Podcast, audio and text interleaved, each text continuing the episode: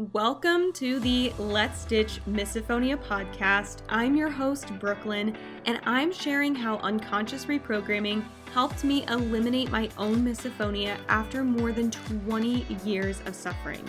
I'm also sharing how I support my clients using the same tools and modalities to help them lessen trigger sounds, alleviate the suffering they experience from misophonia, and create more joy in their lives. My degree in communication coupled with my training and certification in working with the unconscious mind, creates a coaching environment with a unique approach to get you results. So, with that being said, let's dive into the show. Well, hello. Welcome to another episode of the Let's Ditch Misophonia podcast. I know it's been a few weeks since I've uploaded an episode. I have been sick and just very congested and I actually recorded a Q&A session for the master class on Monday and actually had to stop um, about 45 minutes into the recording because I was just having these coughing fits and and couldn't breathe. So I haven't been able to record the podcast. I've also been traveling. So it's been a few weeks, but I actually think that the break is advantageous because what I'm talking about today might ruffle some feathers. It might be a bit triggering. And so I've had some time to really reflect on how I want to present what it is that we're talking about today. So, today is going to be a really good episode. It's all about how your healing and progress is, it doesn't have to be linear. And more than likely, it will not be linear. And that is completely okay and very much human. So if you feel like with your misophonia, you feel like you've made some amazing progress and then you feel like you're moving backwards, I am going to alleviate those worries for you today and really even eliminate this idea that there is such thing as moving forwards and moving backwards. So, we're really going to dive into that today and this episode is inspired from, you know, working through the masterclass, working with my clients in the group program, working with one on one clients. And so, this episode one is definitely for them to support them on their journey and also for anyone who's listening. Maybe someone who has had some success in the past using other modalities, other techniques, or, or whatever, working with a therapist, whatever kind of relief you've experienced, and then feel like you've lost in quotes that progress that's what we're going to be diving into today. So i'm really excited about that and yeah we're going to start off i kind of have two parts to this episode. We're going to start off with something that's maybe a little less triggering and i'll save maybe the more hot button topic for for the end of the episode.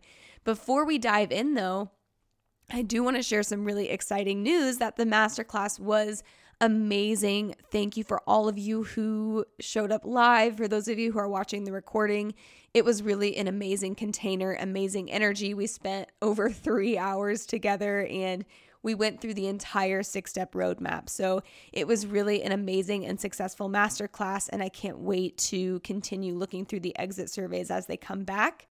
And good news if you missed out on the masterclass, you now can purchase your ticket to watch the recording. And not only will you get to watch the recording of the masterclass, you will also get access to the portal in Kajabi where you have your EFT workbook and some other bonuses in there. So, if you're interested in getting in on the masterclass, the the masterclass that's really designed to help you understand how this unconscious reprogramming can actually support you in lessening your suffering from misophonia. You're going to walk away with some implementable strategies to actually start and continue this work. And you're going to understand how you can continue this work moving forward. You'll experience some relief through the coaching that we'll do together. If you're interested in this, go to the show notes. You can purchase the recording. And like I said, you'll get access to the Kajabi portal as well, where you will have additional resources in there in addition to the recording of the roadmap to misophonia relief masterclass. So that is available for you. Click the link in the show notes.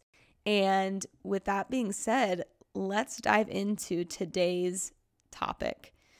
So, I already gave you a little bit of a teaser. Today, we are discussing how healing is very often not linear.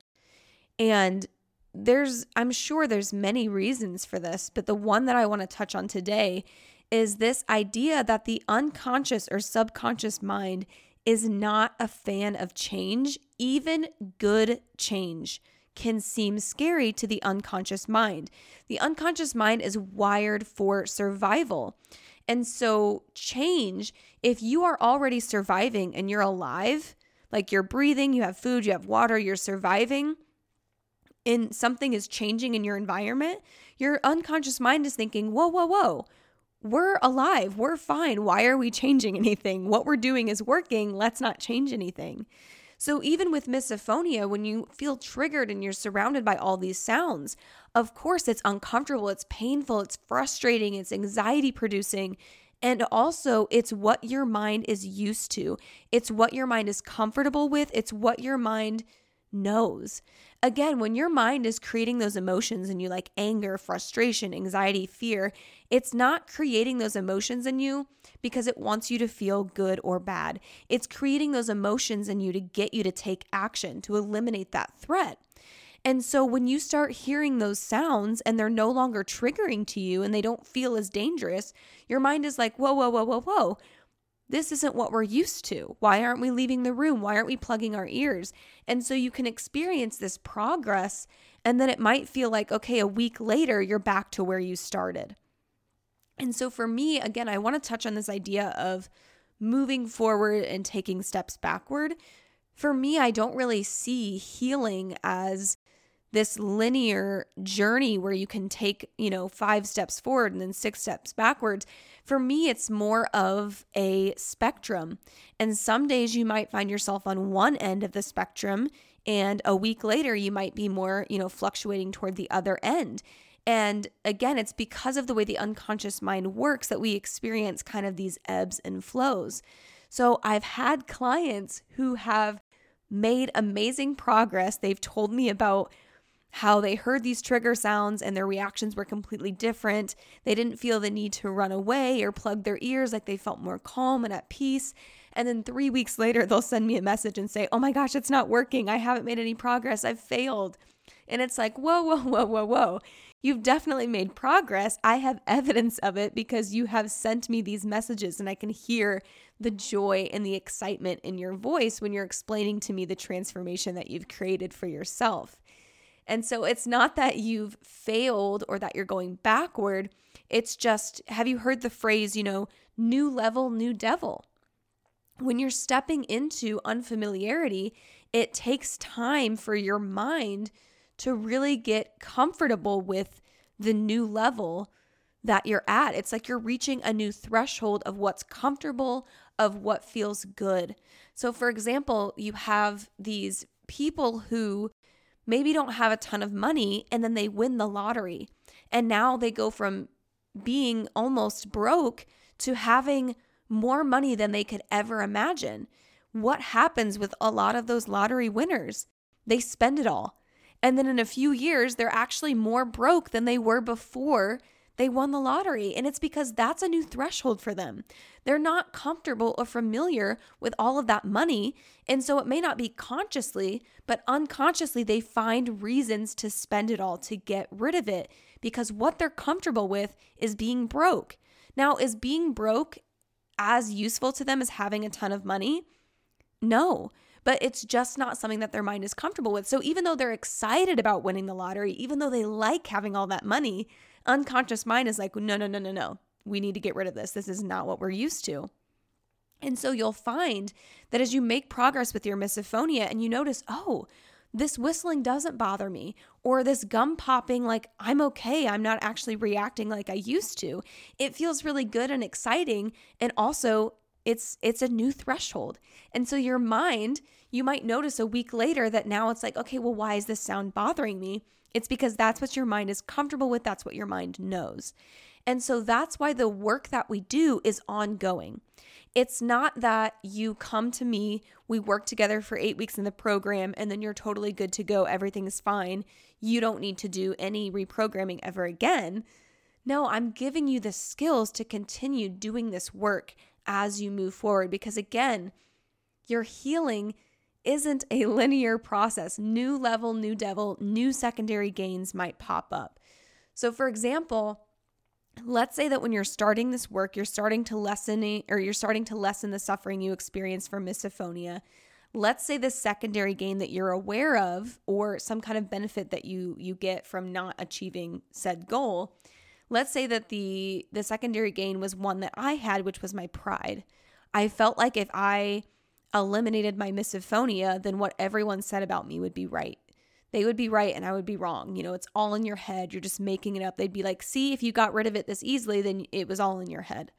And so for me, it was wanting that external validation and it kept me from making progress. So let's say you address that secondary gain and you start seeing less and less reactions to your trigger sounds. And this is really exciting. It feels like progress.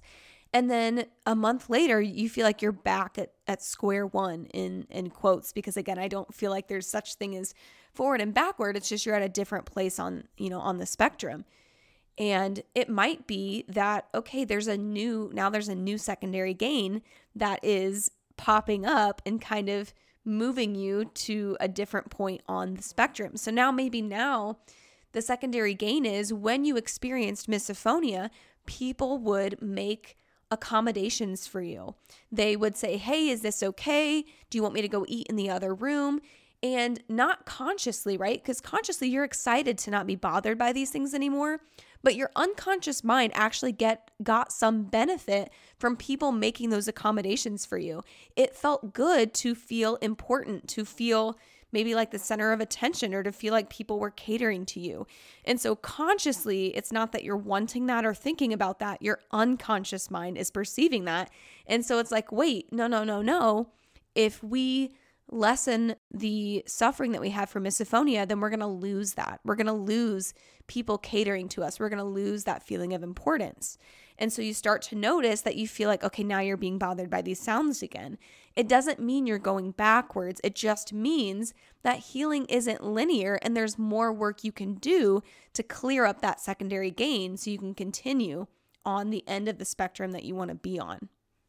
And so, one really amazing way to address these secondary gains, of course, there's all kinds of fun stuff we can do, but something you can do right now is identifying what that need is that the unconscious mind is presenting to you. So, in this case, it's the need to feel accommodated. Well, how can you meet that need? And maybe it's it's a need that doesn't need to be met. Maybe this is just something you clear up and then you're good to go. But maybe there is a need that that should be met there what's another way that you can fulfill that or meet that without having to suffer from the effects of misophonia? And so, again, it's okay if you experience this amazing progress and then a couple days later you're like, well, I haven't done anything at all. Again, you've made progress. There's evidence of it. That's why I always encourage my clients to physically track your evidence. Put it in a journal, put it in your phone. Leave yourself voice notes. I've had a client who has left themselves voice notes. So when they're feeling down, they can go back and listen to themselves telling themselves about how amazing they're doing. Keep track of this progress. So on days when it feels a bit harder, when it feels more challenging, you can go back and it's one thing for me as your coach to remind you of that progress. It's another thing when it's coming from you that makes it even more powerful, even more believable, even more real. Keep track of your progress so that when you feel your, feel yourself sliding on that spectrum, again, you have that evidence to remind yourself to motivate yourself. This work is ongoing. And sure, there are some things that you can clear up and they may never come around again. That's amazing. And there'll be other things where it's just a matter of continuing to do that work and adjusting to that new threshold, to that new upper limit. For me, even I, I talk about having cleared my misophonia on a scale from zero to five, five being severe, zero being not a problem at all, I would put myself at a 0.5. So still still on that that scale, but it's definitely it doesn't affect my everyday life like it used to. It doesn't cause me to feel rage, hopelessness, anxiety. There's just some sounds from time to time that bother me, but it's not the same triggering response that I experienced in the past, right? But even for me, I still do this work all the time. And that's one of the major blessings of getting to coach people with misophonia is that when I'm walking them through these exercises and these modalities, my unconscious mind is also soaking all of that up at the same time. So I am always doing this work every time I host a live call, every time I create a new resource. I am doing the work along with you. And this is why, you know, the coaching industry is definitely um, it can be quite problematic, especially with with people who are coaching without any kind of training or certifications, or it's really just a cash grab. I won't go into it, but you you know obviously the the issues with the coaching industry. But this is why you see that therapists have therapists, coaches have coaches, because in fact, I was actually I'm working to get trained in rapid resolution therapy to become certified and you know, you have to put in a lot of hours of training for that. And in one of the latest videos that I watched, Dr. Jon Connelly, who founded RRT, he talks about that as human beings, none of us have really figured out how to stay clear, but we have figured out how to get clear. So again, it's okay if you clear something up and then a month later you're like, oh, this thing is bothering me. That just means there's more work to be done. You get to engage in that reprogramming. You get to reach out to somebody who can support you, which again is why coaches have coaches, therapists have therapists, because we're all human beings and we're on this this journey and we're all experiencing different things and different societal pressures and different expectations and different programming and patterns. And so it's okay if you feel a bit up and down and if your progress isn't linear. Even for myself with misophonia, my progress was definitely not linear. And it's something that I work at every day. And the only time that you really fail is if you just quit and give up, right? You haven't failed just because one day the sounds are bothering you more than another day. So keep going and I really really this is my biggest tip is just track your progress because again, even if you're working with a coach or a therapist or whoever, whomever, I encourage you personally to track your progress because it is so much more impactful when it is coming from you. So that was kind of the the first part of this episode. Now we'll go into the part that might ruffle some feathers, but like I said, I've had a couple weeks to reflect on how I want to approach this and this definitely is some tough love and I'm sharing this because I believe that sharing this is going to support you in creating even more progress in your life. So just stick with me, okay? It's okay if you don't agree with me. It's okay if it ruffles your feathers. That's okay. Just stick with me because I wouldn't share this unless I thought it was valuable. Okay. So I just want to say this. This is kind of the feather ruffling statement and then I'll I'll explain in a bit, okay? So I just want to tell you you are not that special. Okay? Now, of course, every single one of us, every human being on this planet, it is, we're all so unique and we bring a different set of skills and energy. And just the fact that we're here on this planet is absolutely amazing. Think about how many things had to go exactly the way that they did in order for you to be here. Think about you know, your grandparents and their grandparents and their grandparents, like all of these people had to meet and come together for you to be here on this planet. And that is incredible. So, all of us are such amazing, unique, worthy human beings. And also, you're not that special. Okay. I have had people who have wanted to work with me. I've even had some clients who will try to find any excuse that they can to avoid doing the work. So remember, we talked about how unconscious mind isn't too comfortable with change, even when it's good change. Unconscious mind is like, wait a minute, we were we were fine before. Why are we making any changes? And you'll find that in the form of excuses. So you'll say someone or you'll you'll hear someone say, "Well, yeah, that worked for them, but I can't do this because of insert reason. I can't do this because of X, Y, and Z. This is why it won't work for me. And the truth of the matter is, these excuses really aren't that unique. Or I will also have people who say, oh, well, I really want to enroll in the program, but I just don't have the time. It's like, okay, well, when will be the right time? When is the right time to create relief for yourself? Or I may have someone say, well, I really want to enroll, but I have this really big event coming up, or, you know, I have the holidays coming up, and so it's just not the right time. It's like, all right, well, wouldn't you rather go to that big event or go into the holidays actually being able to enjoy that event or being able to talk with family members without like clutching on to a pair of earplugs. Wouldn't that be nice? And so there's never going to be the right time or the perfect scenario. There's every excuse in the book that you can come up with. Excuses are the unconscious mind's way of keeping you, in quotes, safe or keeping you from doing the work.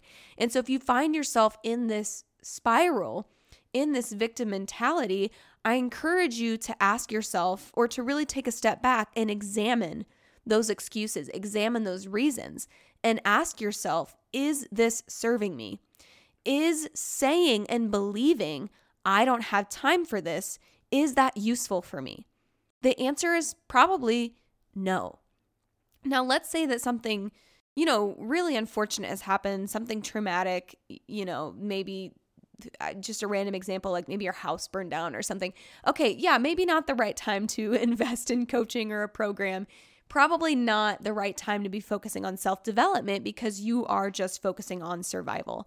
Survival comes first, right? We want to have food, we want to have water, we want to have shelter. If those aren't being met, then okay, yes, I your excuse of now isn't the right time, completely valid.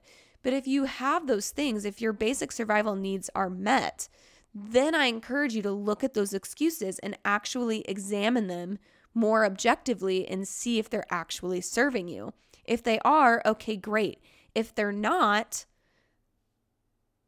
well, then if they're not, mic drop. then you need to move forward and decide am I going to let this belief keep me stuck or am I going to step into transformation? Even though it's scary, I know that this is going to benefit me more than sitting here and not taking action or sitting here and doing nothing. And so that's why I say you're not that special. I'm referring to your excuses.